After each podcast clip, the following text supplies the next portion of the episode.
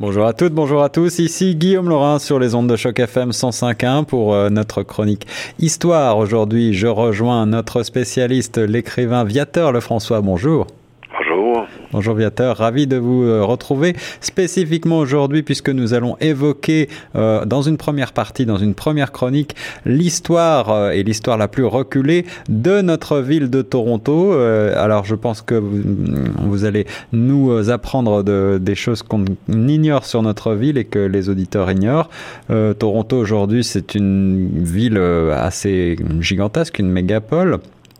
2 731 571 habitants au recensement de 2016.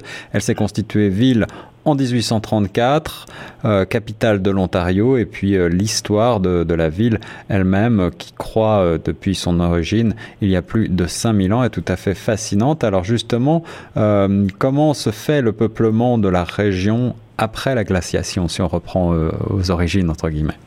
C'est ça, en fait je suis parti euh, de, l'époque, en fait, 12 500 ans. Donc, euh, quand même, euh, il y, a un glacier hein, qui, donc, c'est la glaciation. Et puis, et le glacier, c'est ce qui s'appelle l'île l'île Lancis laurentidien. Il, il, recouvrait toute l'Amérique du Nord, hein, le nord-est surtout. D'accord. Puis, il va se retirer, donc et euh, de l'endroit où se trouve aujourd'hui Toronto. Donc, et peu après, ben, c'est un, groupe d'Autochtones qui va s'installer euh, pour chasser les animaux, là, caribou par exemple. Alors, il y a combien d'années à peu près que ces Autochtones se sont installés à cet endroit-là? En fait, les spécialistes pensent que c'est autour euh, à peu près 5000 ans, si on peut dire. Hein. il y a des colonies qui vont commencer à se former sur les territoires de chasse. Il y a des gens, euh, des gens qui se regroupent. Euh, surtout, il y a d'importants rassemblements d'Indiens de, l'époque au printemps, en été, qui à l'embouchure des rivières surtout, hein, pour pêcher, ça donne au commerce, puis en même temps enterrer leurs morts, surtout les morts ceux qui sont décédés en hiver, hein, c'est ça. D'accord, alors ce sont des, tribus plutôt nomades, j'imagine. Est-ce qu'on sait de quelles tribus euh, il s'agit en particulier, lesquelles sont arrivées en premier? Les premiers, ce sont des tribus qui parlent algonquin. Hein, donc, euh, euh, ça, c'est en l'an 500 de notre ère. donc, c'est sûr que c'est avec les recherches, toutes les fouilles qu'il y a dans la terre qui peuvent, qui peuvent dire, OK, ça, ça, fait à peu près 500, 500 ans. En fait, en l'an 500. Donc, euh, euh, ils pensent qu'il y avait à peu près, euh, au sud de l'Ontario, à peu près 10 000 personnes qui vivaient à l'état nomade, si on peut dire. D'accord, oui, quand même 10 000 personnes. Les gens se déplacent d'une région à l'autre depuis longtemps? Ah oui, oui, c'est sûr. Hein, ce sont des peuples nomades qui vont en, été, en hiver, ils changent d'endroit, tout ça. Donc, euh, mais euh, à un certain moment, par exemple, entre 5000 et 2000 ans avant notre ère, les Autochtones ont découvert un raccourci terrestre entre le lac Ontario et la baie géorgienne d'aujourd'hui. c'est un passage qui va être connu plus tard comme étant le passage de Toronto. c'est une route importante pour les Autochtones, donc, puis après ça, les Européens, hein, parce qu'elle relie le nord au sud. Donc, euh, ça, c'est. Et c'est comme ça que les déplacements se font plus, se font euh, de lac à l'autre, si on peut dire. D'accord. Alors, on sait aujourd'hui que l'Ontario est une terre nourricière. Est-ce qu'il y a une agriculture primaire déjà à l'époque? Euh, ben, c'est surtout euh, l'introduction du maïs. Hein, et, et on y pense, les spécialistes, à peu près 1400 ans. Donc, euh, ça, ça amène à, l'avènement de l'agriculture, pas d'établissement permanent de colonies comme les Iroquois, par exemple, de l'époque. D'accord. Et alors, quand est-ce que le peuplement commence à s'accélérer? Vers l'an 1000 de, notre ère, les personnes qui parlent iroquois, par exemple, s'installent dans la région euh, où se trouve euh, aujourd'hui Toronto. Et, euh, en 1300, il y, a plusieurs des villages qui sont établis. En 1400, les, Iroquois vivent dans des villages fortifiés. Donc, ça, ça veut dire qu'il y, avait des guerres entre les, tribus, entre les villages, ce qui, inclut normalement les, maisons longues, puis des palissades qui donnent une vue sur les champs et les récoltes. Hein. Donc, euh, les gars ne sont, pas d'aujourd'hui. Hein. Alors, est-ce qu'il y a des changements de population de, ce fait? Euh, est-ce qu'il y a des brassages un petit peu? Ah, absolument, c'est constant. Hein. Euh, par exemple, c'est sûr que le, sol, c'est le sol fertile qui, attire les gens. puis la guerre, les, les Iroquois, qu'on appelait à l'époque les Haudenosaunee, qui sont les cinq nations iroquoises qui sont aujourd'hui de l'État de New York. Là. En fait, c'est l'État de New York à l'époque, les cinq nations, euh, sont, sont, sont, souvent en guerre contre leurs voisins. Hein. Donc, les, les, Iroquois sont installés dans la région de Toronto, se déplacent vers le nord pour se joindre à, la Confédération Huron-Wendat euh, dans la Huronie, ce qu'on appelle Huronière. Et alors, Viateur, rappelez-nous euh, quand est-ce que les Européens, les premiers, arrivent dans la région? Vers 1650. Euh, ça, coïncide avec la chute puis la dispersion de la, confédération des, Hurons-Wendat euh, à cause de la guerre euh, entre les tribus puis les maladies. puis les, les, les eux se, en profitent pour établir une série de colonies en Ontario, dont deux villages sénécas qui, se trouvent où se trouve actuellement Toronto. Donc, ça se précise quand même, hein, c'est intéressant. D'accord. Et on peut aussi parler du retour des Algonquins.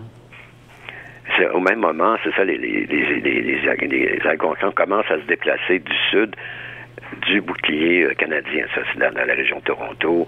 Donc euh, les, euh, les Anishinaabe qui, qui parlent algonquin s'associent aux, aux c'est difficile à dire, mais c'est ça. Ouais. Puis euh, les, les, Anish, les Anishinaabe établissent des colonies à Toronto, alors que les, les autres Iroquois, ben, ils retournent dans l'État de New York. Donc, et certains membres des, des, des Anishinaabe, ils deviennent le Mississauga. Hein, puis ils dominent la région jusqu'au 17e siècle. Donc, euh, euh, Mississauga, c'est intéressant parce que les noms commencent à, qu'on connaît commencent à sortir aussi. Absolument, et Mississauga, c'est donc euh, une ville proche de Toronto, on le sait. Que signifie justement le mot Toronto? Ben, ça provient du mot Mohawk qui, euh, qui est qui signifie là où il y a des arbres dans l'eau, hein, à cause des marais surtout. Ah. Mais, euh, mais en même temps, euh, le mot renvoie au, au Naro, qui aujourd'hui qui où les Hurons et d'autres groupes enfonçaient des piquets afin de créer des barrages de pêche aussi, donc avec des filets probablement. les, les, cartes françaises de 1680 à 1760 identifient le lac Simcoe, par exemple, aujourd'hui comme étant le lac Toronto. Hmm. Euh, et l'orthographe du mot passe à, Toronto au cours du 18e siècle. Puis le terme est employé maintenant de plus en plus pour désigner la, large région, région qui inclut l'endroit où se trouve euh, Toronto aujourd'hui. Euh, D'accord. Alors on a déjà évoqué ensemble euh, la, le commerce des fourrures, euh, notamment euh, au Québec, par les, trappeurs français d'origine. Est-ce que ce commerce va s'accélérer également ici de, ce côté-ci avec la venue des Français? Ah, c'est en fait, il y a du commerce beaucoup. Hein, Champlain, Champlain est allé, est allé avec les coureurs des bois et tout ça. C'est la région de Toronto. Hein, c'est la forêt, là. C'est ouais. c'est des grands lacs, c'est des rivières, beaucoup, beaucoup de euh, la faune et la flore, c'est extraordinaire. Hein. Euh, ils vont installer d'ailleurs euh, les Français une habitation euh, à l'entrée de en 1720 sur la rivière Humber. Donc le, le, commerce va faire faillite puis est abandonné en, 1730, mais en 1750, les Français vont construire un autre poste de traite, le Fort Rouillé, celui-là, qui, se, trouve euh, aujourd'hui, c'est sur le site du parc d'exposition de Toronto. Il est incendié en 1759 euh, par la garnison, euh, garnison française d'ailleurs, parce que les, troupes anglaises vont battre en retraite, mais ils savent bien qu'ils vont revenir, donc ils l'incendient et finalement reviennent plus vers, vers le nord. D'accord. Et après la conquête britannique, en 1759, la région de Toronto est encore un petit poste de traite? Oui, c'est ça. Il est fréquenté par des, petits commerçants, des Indiens, euh, Mississauga. Hein. La guerre de l'indépendance américaine aussi va pousser peu à peu les, voyalistes euh, au nord. Donc, euh, parce que le territoire appartient aux Britanniques. Donc, c'est comme ça que l'Ontario, peu à peu, va se peupler. Le gouverneur euh, le premier gouverneur du Haut-Canada, c'est John, John Grave Simcoe. Lui planifie la création d'une ville centralisée où, se trouve actuellement Toronto. D'accord, alors c'est à lui un petit peu qu'on doit la, ville. Euh, en 1796, euh, un événement qui intéressera plus d'un, on ouvre la rue Young. Oui, c'est en l'honneur du secrétaire d'État de la guerre de la guerre britannique du moment, qui était Sir George Young. Donc la rue va vers le nord, vers la rivière Hollande, ce qui donne accès au lac Simcoe. Donc c'est ça constitue vraiment la première étape d'une route vers la baie Georgienne sur le lac Huron. qui commence finalement dans le passage de Toronto. Hein. Finalement, c'est, c'était, c'est une route hein, qui, qui, était très importante, mais qui va rester importante finalement. Et, est-ce qu'il est vrai, Viator, que c'est aujourd'hui la rue la plus longue du monde? Euh, ça, je dois dire, j'en ai entendu parler, je crois que oui. Euh, par exemple, la, rue Notre-Dame à Montréal, euh, qui va quasiment jusqu'à, qui traverse pratiquement dans sa longueur, est très, très longue aussi. Mais la rue Young, ça pour l'avoir pris, je dois dire, on, roule, on roule longtemps.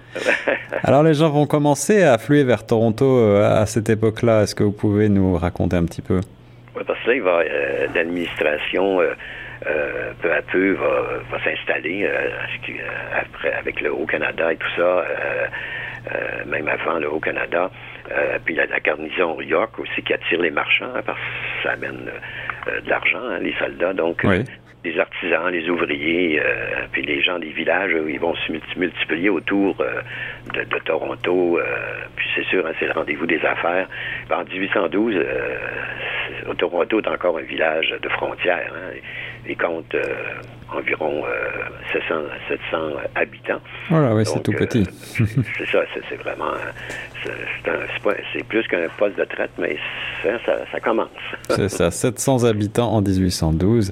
Alors en 1812, la région est également attaquée. Est-ce qu'on peut revenir sur ça? On a parlé un peu. Là, c'est les, Américains qui, qui veulent qui envahissent finalement au Canada. Euh, York, euh, Toronto, c'est York à l'époque, donc euh, il est attaqué à deux reprises. donc il y a des pillages, naturellement, du pillage de la part des troupes américaines en 1813. Et là, c'est sûr que ça laisse au peuple vraiment des sentiments profondément anti-américains, hmm. parce que quand même, ils sont attaqués, puis oui, bien sûr. Euh, puis euh, par la suite, le village est, un de ceux qui ont été touchés par la vague, euh, une vague croissante d'immigration vers le Haut-Canada. Donc les voyalistes arrivent de plus en plus. C'est ça, alors une immigration massivement britannique, puisqu'en 1834, la ville compte désormais plus de 9000 habitants. oui, puis ce qui arrive, c'est que c'est de plus en plus, York, elle, elle sent des activités bancaires de la colonie puis il y a des, ententes commerciales qui, euh, euh, qui, se passent euh, avec entre les commerçants et tout ça, et la vie, la vie, la ville et les ruraux. Donc, et en plus, la, la, la, ville va changer le nom pour Toronto justement, avec une administration municipale élue. Donc, ça devient plus intéressant, si on peut dire. Alors, justement, qui est le premier maire de Toronto? C'est un monsieur qui euh, il s'appelle William Lyon Mackenzie. Et euh, c'est un journaliste, un politicien réformiste. D'ailleurs, euh, lors de la rébellion de 1837, il va essayer de s'emparer de la ville de force. Hein. Hmm. puis du Haut-Canada aussi. Hein. mais sa, tentative va échouer. plus dans confusion, si on peut dire, que dans l'effusion de sang, parce que c'était quand même pas très violent. quelques peut-être quelques coups de feu, puis c'est tout. D'accord mais ça, va consolider par contre les tendances conservatrices euh, de Toronto, si on peut dire. Alors le profil de la ville commence toutefois à se, à se former à cette époque-là. Euh, à partir de, 1840, euh, qui est finalement l'acte d'union, donc l'union un peu forcée du, du Bas-Canada avec le Haut-Canada, la rue King jusqu'en 1850, la, rue King est l'artère commerciale en direction du Est-Ouest. Mhm. La rue Young, c'est du Nord-Sud, donc l'axe Nord-Sud. Et, euh, et, ça, c'est... Euh, ce qui arrive, c'est qu'après 1850, il y a la construction de chemin de fer euh, le long de, la rive. on installe un aire de, transport entre la ville et le lac. Donc, vous voyez, le, le, port va commencer peu à, peu à peu être vraiment très actif. Très actif. Euh, des zones industrielles qui voient le jour euh, aux deux extrémités du port, le, long des lignes de chemin de fer. Il y a des quartiers ouvriers aussi qui, euh, qui, ont, qui ont grandi, qui sont même assez denses dans le nord. Il y a des grandes résidences qui s'établissent près du centre-ville. On construit de, riches demeures sur les hauteurs, donc derrière la plaine du rivage. Donc déjà, c'est sûr, on, ça on voit comment le portrait commence à vraiment s'éclaircir, si on peut le dire. Et la ville commence à croître très rapidement. Vers quelle année les voitures tirées par des chevaux apparaissent-elles? Euh, à partir de 1880, ben, il y a des ascenseurs électriques. Euh, attendez, les voitures, eux, c'est en 1860. Euh, après 1860, puis les, les, voitures électriques arrivent avant le tournant du siècle, donc à la fin du 19e. les transferts en commun, c'est sûr, entraînent la classe moyenne vers les banlieues, donc hein, qui sont peut-être plus aérées, si on peut dire. Hein, et je pense que ça n'a jamais arrêté finalement. Alors ce sont les premiers, les premiers tramways finalement. Oui, exactement, c'est ça, le transport en commun avec les chevaux, après ça électrique. Euh, donc c'est intéressant. Hein. Et Toronto grandit également par fusion.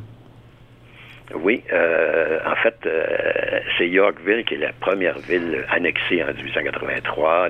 En 1912, c'est Toronto Nord. Donc, c'est ça, quand il y a eu les, en 1880 les ascenseurs électriques, euh, euh, là, les grands immeubles vont commencer à charpente d'acier, tout ça. Le téléphone aussi, euh, hein, ça, facilite la concentration des commerces sur les, terrains de centre-ville, finalement. Donc, c'est, on voit un peu comment hein, les villes se construisent et c'est, ce qui est vraiment intéressant. Eh oui, et Toronto entre alors dans l'ère moderne. Dans les années 1840, Toronto augmente encore son avance commerciale. Comment, Viateur? En fait, c'est à cause de, la grande activité portuaire, hein, euh, puis les rues principales qui sont pourvues d'égouts, euh, de réverbères au gaz. Donc, euh, hmm. hein, c'est moderne à l'époque. Ça marque son ascension. Euh, dans les années 1850, ben, on parlait du chemin de fer, ça, permet de relier New York à Montréal, à Toronto, New York, Montréal, à la baie Georgienne, donc la partie supérieure des Grands Lacs, puis à Détroit, Chicago. Donc, hein, c'est le commerce, hein, c'est le commerce qui parle. et oui, le commerce facilité par les transports en commun, et on va alors rentrer dans l'ère moderne. Oui, et c'est ce qu'on va nous, ce qu'on va voir la prochaine, la prochaine euh, chronique, parce que je trouvais que c'est important de séparer vraiment les deux. Hein. Euh, et c'est euh, parce que Toronto a quand même une belle histoire. Hein. C'est très différent, comme on disait, de, de, de Montréal, mais c'est il n'est pas en reste pour l'histoire. Absolument. Et donc, on, on, verra ensemble le Toronto moderne la semaine prochaine. Merci beaucoup, Viateur, euh, d'avoir répondu à mes questions sur Choc FM 105.1. Un plaisir et euh, bon printemps qui arrive. Et oui, vous avez raison. Bon printemps à toutes et à tous. Merci, Viateur. À très bientôt. Au revoir.